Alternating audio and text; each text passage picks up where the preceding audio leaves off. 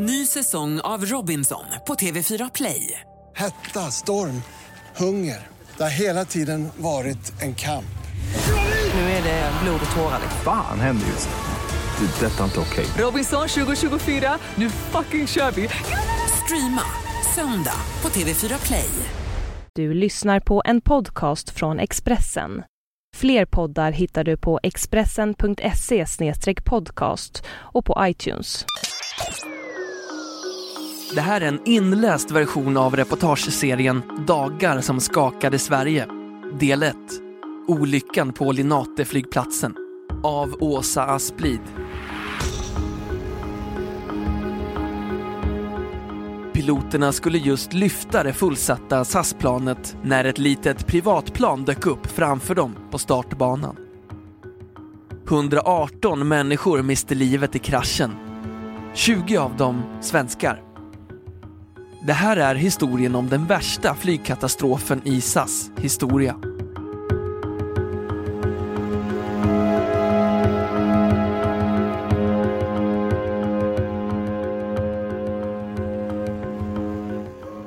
Från balkongen hörs bullret från flygplan som startar och landar på Linate-flygplatsen i Milano, fem kilometer därifrån. För Pasquale Padovano är det dova mullret också en påminnelse om hur nära döden han var för 12 år sedan. Trots det har han och hustrun aldrig funderat på att flytta. Den italienske 60-åringen sitter vid vardagsrumsbordet och försöker bläddra bland tidigare dokument om flygolyckan. Men det är svårt. Bara stumpar finns kvar av fingrarna och han har svårt att greppa sidorna.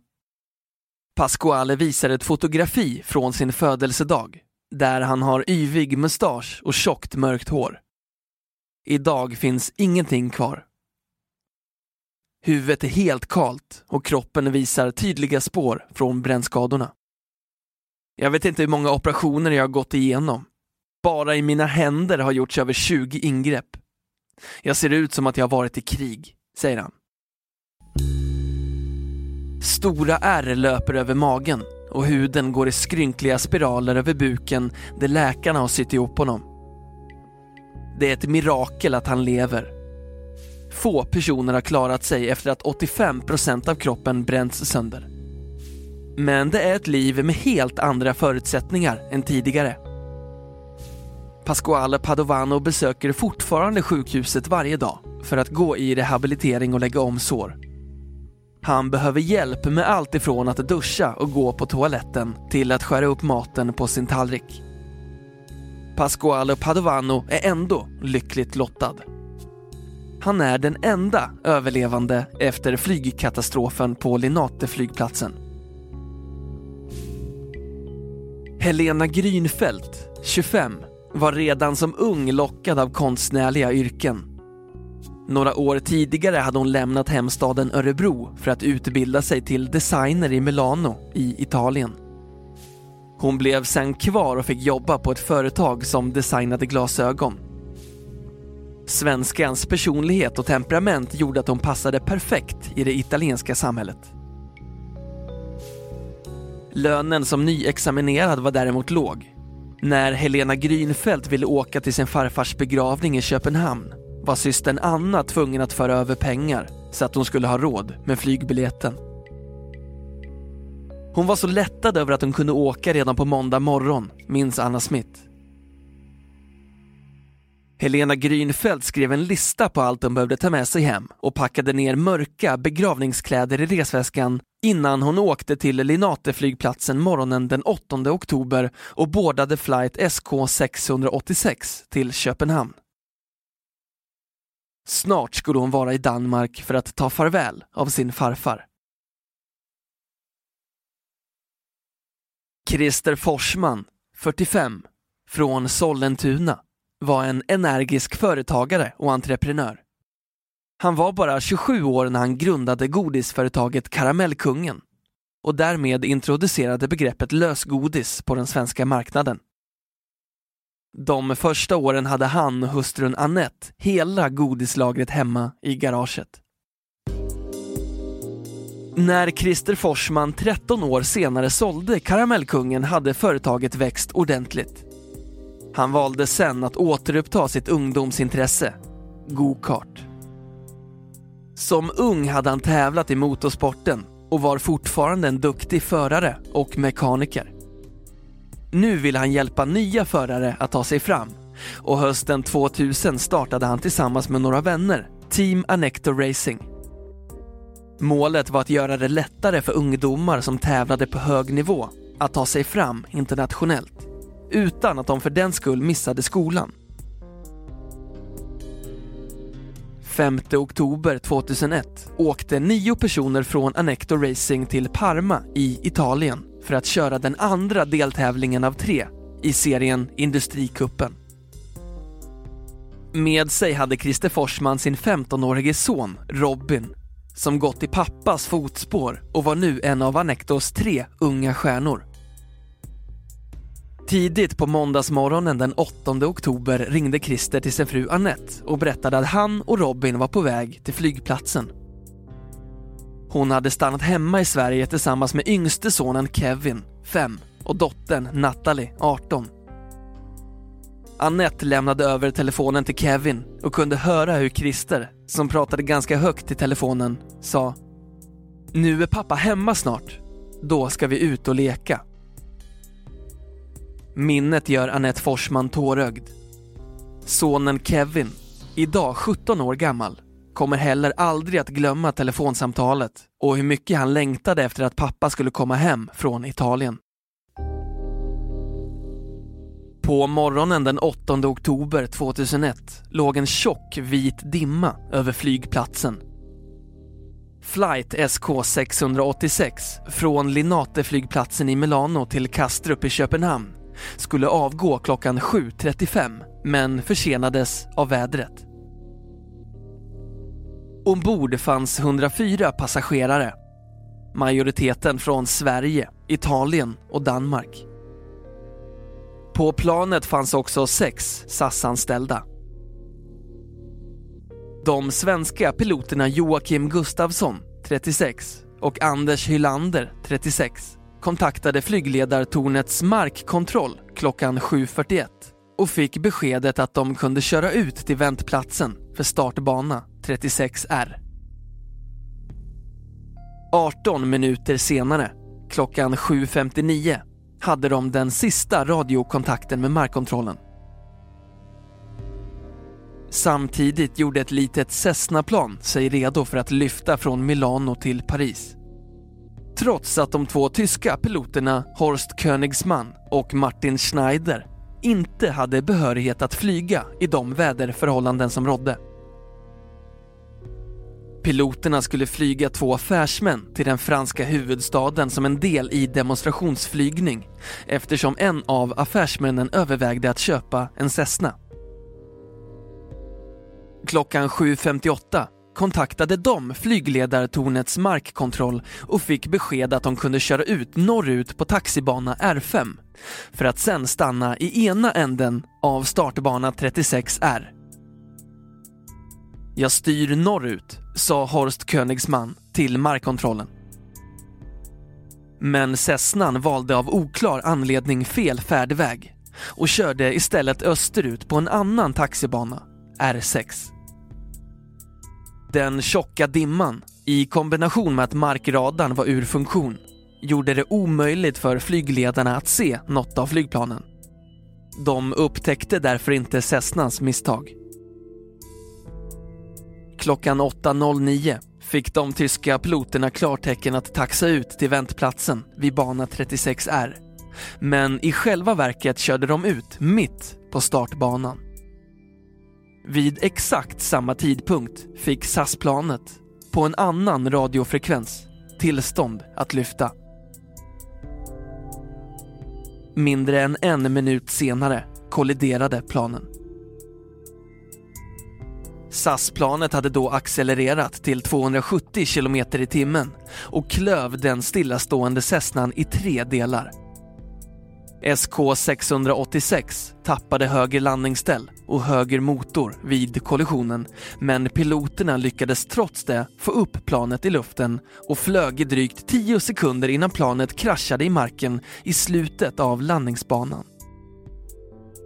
Med en hastighet av 257 km i timmen kanade SAS-planet sedan drygt 500 meter över en gräsmatta innan det brakade in i en hangar.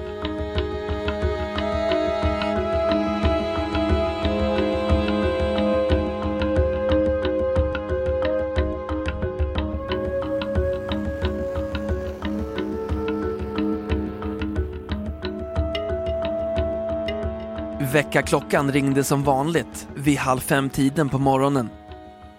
Pasquale Padovano klädde sig, tog hissen ner till bottenvåningen och gick iväg till bilen. Trots att arbetet inte började förrän halv sex var han på plats på Linate-flygplatsen redan en halvtimme innan. Ombytt och klar för att jobba i bagagedepå 32, den hangar som låg längst bort från huvudbyggnaden. Måndagmorgnar var alltid hektiska med många avgångar och ankomster. Pasquale fick bland annat i uppgift att ta hand om SAS-passagerarnas väskor. För att inte blockera vägen för sina fyra kollegor som arbetade i samma hangar parkerade Pasquale sin truck i ett hörn av garageutrymmet. Han var hungrig och skulle precis gå iväg för att köpa smörgåsar när explosionen kom. Första tanken var att det var en bomb. Men när Pasquale vred på huvudet såg han hur en flygplansvinge banade sig fram genom hangaren. Den förstörde allt i sin väg. Han dränktes i flygplansbränsle. Kläderna löstes upp och han förvandlades till en levande fackla samtidigt som vingen slet sönder hans mage. Trots chocken hade Pasquale sinnesnärvaro nog att fly mot en bakre dörr i hangaren och ta sig ut ur byggnaden innan den kollapsade. Han stapplade ut över asfalten och mötte en person som med hjälp av sina kläder lyckades släcka elden som brann på Pasquales kropp. Sen svartnade allt. När Pasquale vaknade låg han i en sjukhussäng. Han hade legat i koma i fyra månader. Men det skulle dröja ytterligare tio månader innan han fick åka hem till sin fru igen. Anna Smith satte sig på cykeln och trampade iväg till jobbet på Uppsala universitet, där hon forskade om cancer. Kort efter att hon kommit fram fick hon ett telefonsamtal från en av kusinerna som undrade om hon hade hört talas om flygolyckan i Milano. Det var nyheter för Anna. Men hennes tuffa lilla syster klarade det mesta och hon kände sig därför inte särskilt orolig. När hon ringde till SAS började hon däremot inse allvaret i situationen. Om någon hade överlevt kraschen var ännu oklart. Anna fick därför lämna uppgifter om systerns längd, vikt, klädsel, hårfärg, ögonfärg och andra kännetecken som kunde underlätta identifieringen. Därefter följde några timmar av ovisshet. Anna blev hämtad på jobbet av sin pojkvän Dave, numera hennes make. Och tillsammans med en kusin och några av Helenas närmaste vänner samlades de för att vänta på besked. Till slut hörde en av Helenas vänner, som då hade tagit sig till Linateflygplatsen, av sig. Hon var mitt i kaoset och jag hörde det i bakgrunden det var någon som skrek och hon berättade att det brann och det var någon som hade kollapsat och fick föras bort. Till slut sa hon att det inte fanns några överlevande. Då kunde vi inte säga mer utan la på, säger Anna Smith. Systern var tvungen att få tag på mamma Klara som var på semester i Tunisien och pappa Henrik som bodde i Lund för att berätta att Helena var död. Det enda Anna kunde tänka var, hur ska jag kunna berätta för dem? När hon fick tag på sin pappa satt han i tv-soffan och såg samtidigt sin egen mamma, Annas och Helenas farmor, flimra förbi. I en direktsändning från Kastrup visades hur hon, som åkte dit för att möta sitt barnbarn, omhändertogs av SAS stödpersonal. Anna fick också tag i sin styvfar, Kent, som var i Tunisien tillsammans med mamma Klara Sigvardsson och berättade vad som hade hänt. Trots chocken bestämde sig Anna, Dave och hennes lillebror Viktor för att redan samma dag åka till Milano. Flygresan var en mardröm där Anna avskärmade sig från omvärlden och enbart upprepade Helenas namn om och om igen. De mötte upp resten av familjen. Klara, Kent, Henrik och hans fru Cassia som också lyckats ta sig till Milano på ett hotell där de inkvarterades tillsammans med anhöriga till de andra dödsoffren. Jag kunde knappt sova. Jag somnade först på morgonen. Jag satt bara i duschen och grät hela tiden, säger Anna Grünfeldt Smith. Klara Sigvardsson hamnade i en märklig situation. Hon arbetade på katastrofenheten i Örebro läns landsting och var van vid att hantera människor i chock. Hon visste precis hur viktigt det var att lämna information som underlättade identifieringen av de döda. Allt följde den plan som hon var så väl insatt i. Men den här gången handlade det inte om okända personer, utan om hennes egen dotter. Klara slets mellan sitt professionella jag som visste vad som borde göras och sin mammaroll som var i upplösningstillstånd. Hon lyckades till slut förmedla att det fanns nytagna tandkort på Helena, som några månader tidigare hade varit hos tandläkare i Örebro. De följande dagarna gick Anna och Klara och resten av familjen runt som zombies i en värld inbäddad i bomull. Stödpersonal fanns till hands dygnet runt och de erbjöds sömnpiller och samtalsterapi. Det enda som rev sönder dimman var när de såg andra anhöriga och förstod att de själva såg precis lika förstörda och frånvarande ut. När Helenas familj fick möjlighet att besöka flygplatsen ett par dagar senare blev olyckans omfattning ännu tydligare. Det var spår efter branden och byggnaden var i spillror.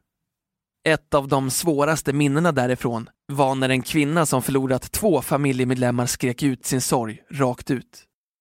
Hennes skrik bar jag med mig lång tid efteråt, säger Anna Smith.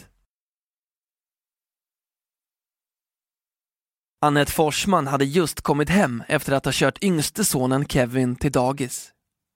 Hon pratade i telefon samtidigt som hon gjorde sig i ordning för att åka till stallet. Dottern Nathalies pojkvän kom och signalerade att någon ville tala med henne i en annan telefon. Annette viftade bort honom och visade att hon var upptagen. När han kom tillbaka för tredje gången insåg hon att det var något viktigt och tog samtalet. Det var mamma som sa att det hade hänt något i Italien. Att det var ett plan som brann, säger Annette Forsman. Hennes första reaktion var att det inte hade något att göra med Christer och Robin. De skulle ju ha åkt 7.35 och borde ha varit i luften sedan länge. Men efter en stund insåg Anette att risken var stor att maken och sonen fanns i det brinnande flygplanet som visades på tv. Som i ett töcken gick hon ut ur huset och in till sina grannar. Jag tror att Christer och Robin är döda, sa hon. Sen gick hon hem, svårt chockad. Utanför ytterdörren vek hon sig dubbel av illamående och grannen som oroligt följt efter försökte försiktigt trösta henne. Andra vänner körde sedan Anette till dagis så att hon kunde hämta Kevin. När hon såg honom komma skuttande mot bilen kände hon hur hjärtat brast. Kevin frågade vart pappa och Robin var. Tårarna rann om man skulle försöka vara stark mamma i all bedrövelse. Mitt enda snöre att hålla fast i var att tänka, hur hade Christer tänkt? Hur hade han gjort?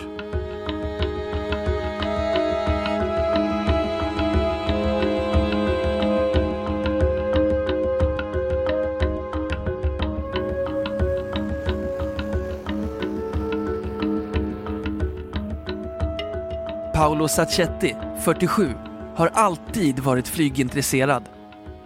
Redan som 15-åring byggde han sin egen radioutrustning och åkte ut till Linate-flygplatsen för att tjuvlyssna på flygledartornets kommunikation. Ibland kom poliser fram till honom. Men inte för att säga åt honom att försvinna, utan för att låna utrustningen så att de också kunde lyssna.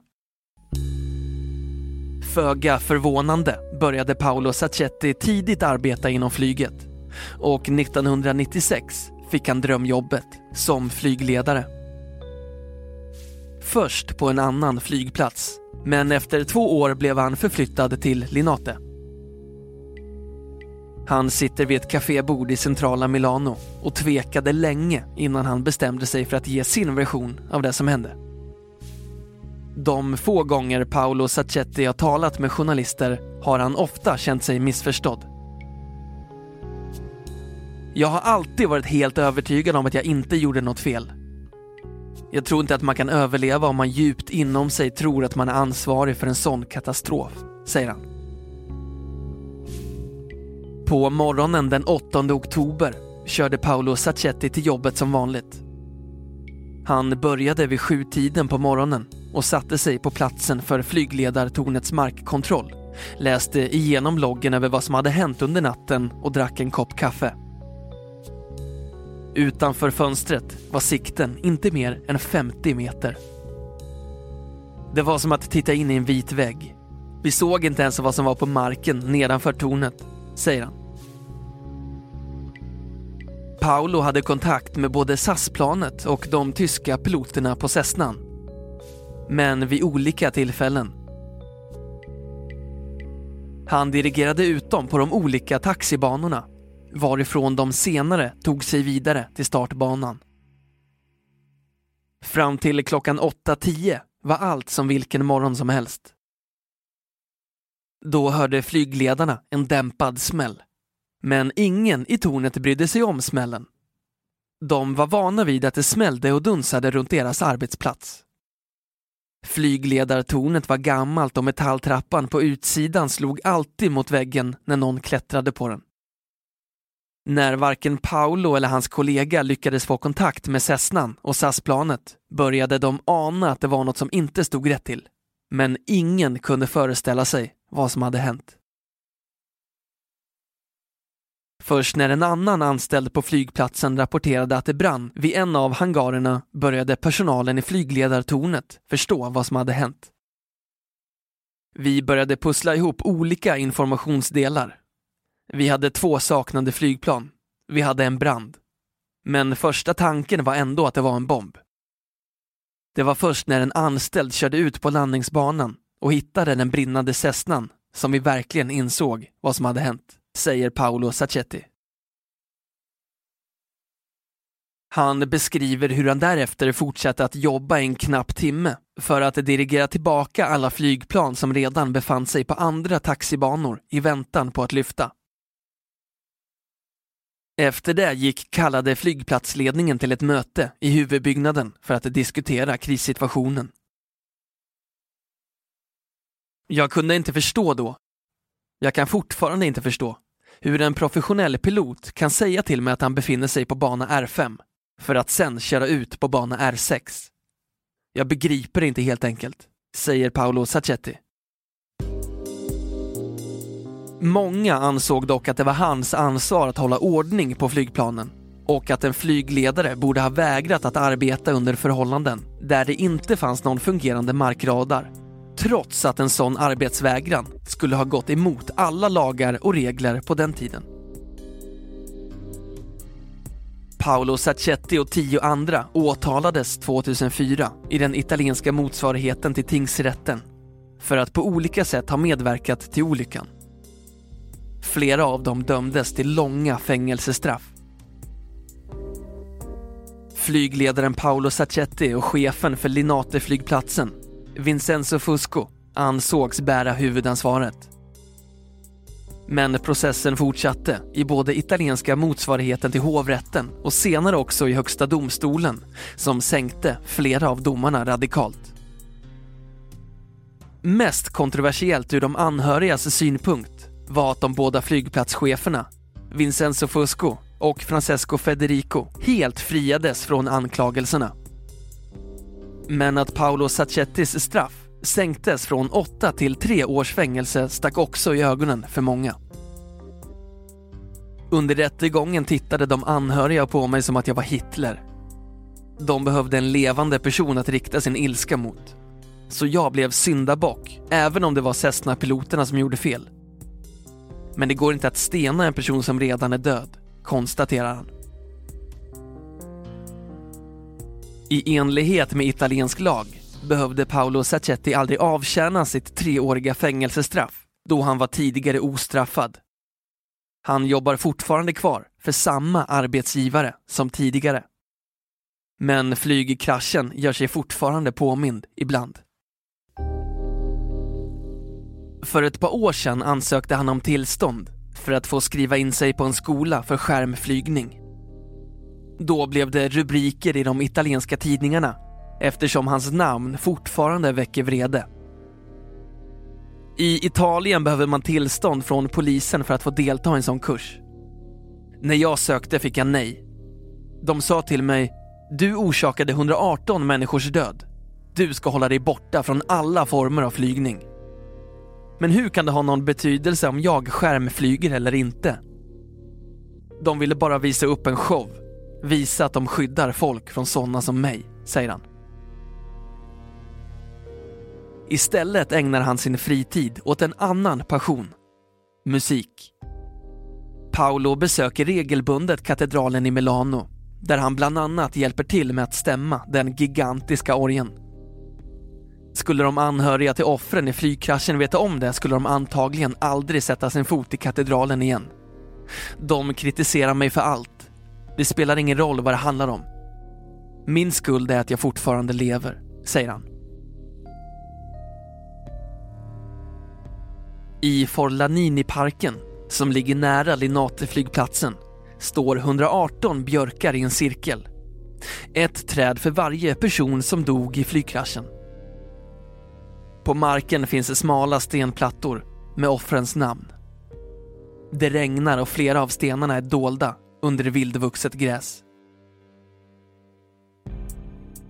Paolo Pettinaroli ordförande för italienska anhörigföreningen, 8 oktober-kommittén, kliver runt i den våta marken och försöker skrapa rent plattorna.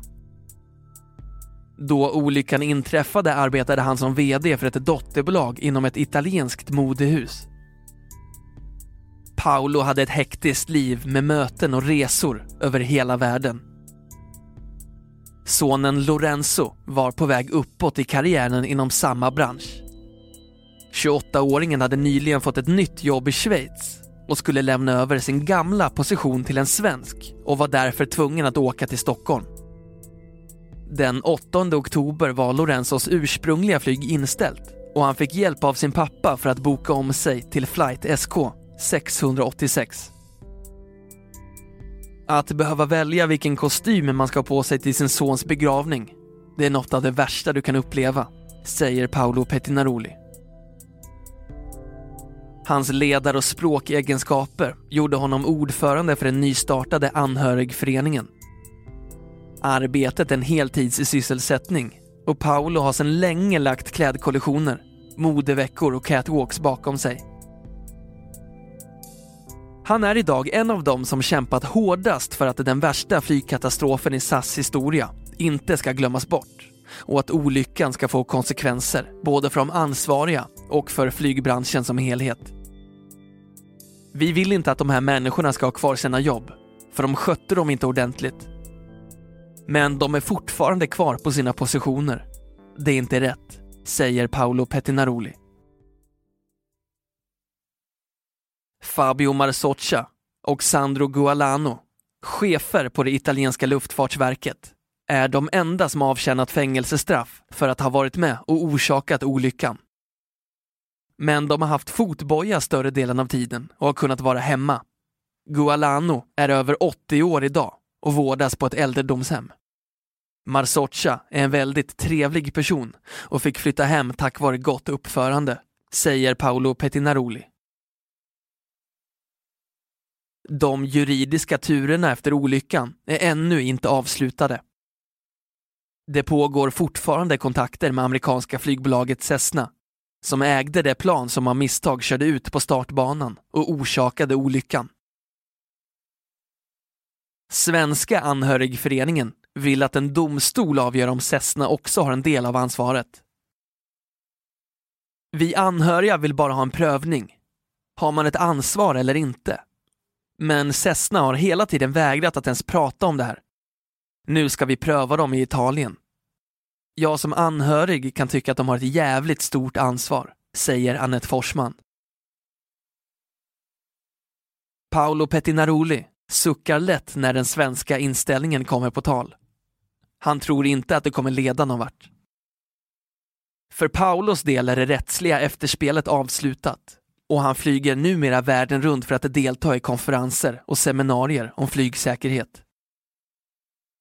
8 oktober-kommittén är idag en tung instans i Italien och arbetar för att förbättra flygsäkerheten både inom landet och internationellt. Anna Smith är hemma i Örebro och hälsar på sin mamma Klara Sigvardsson. Hon bor numera i Schweiz tillsammans med sin man Dave och deras två barn.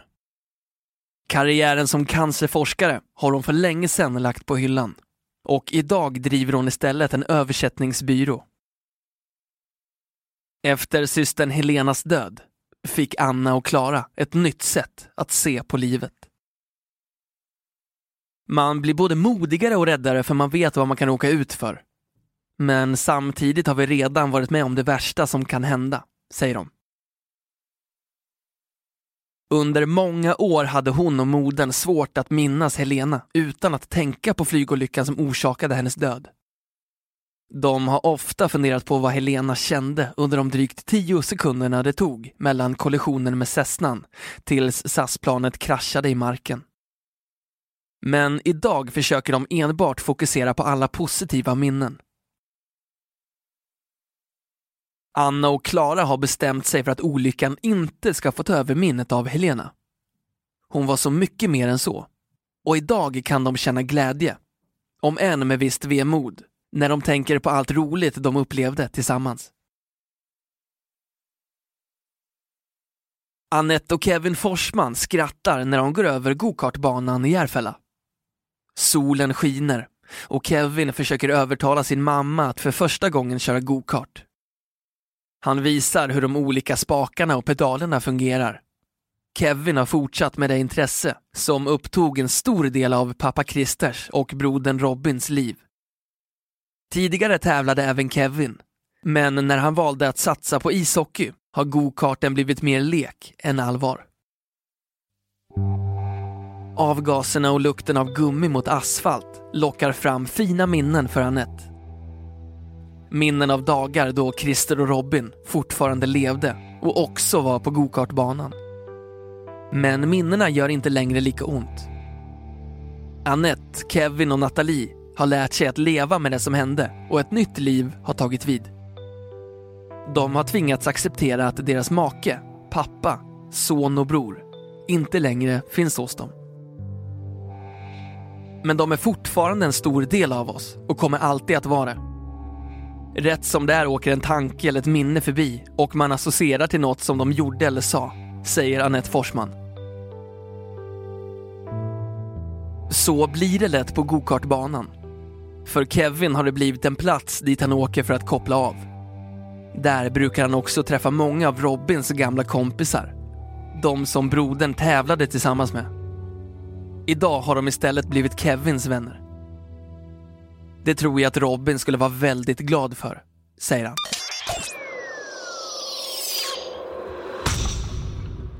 Det här är en inläst version av reportageserien Dagar som skakade Sverige, del 1.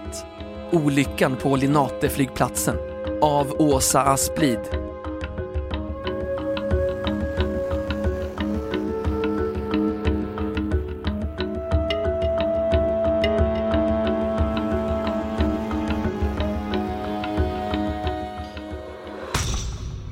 Du har lyssnat på en podcast från Expressen.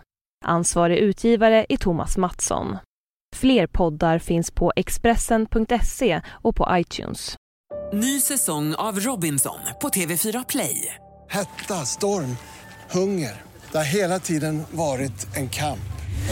Nu är det blod och tårar. Fan händer just nu. Det. är Detta är inte okej. Robinson 2024, nu fucking kör vi! Streama söndag på TV4 Play.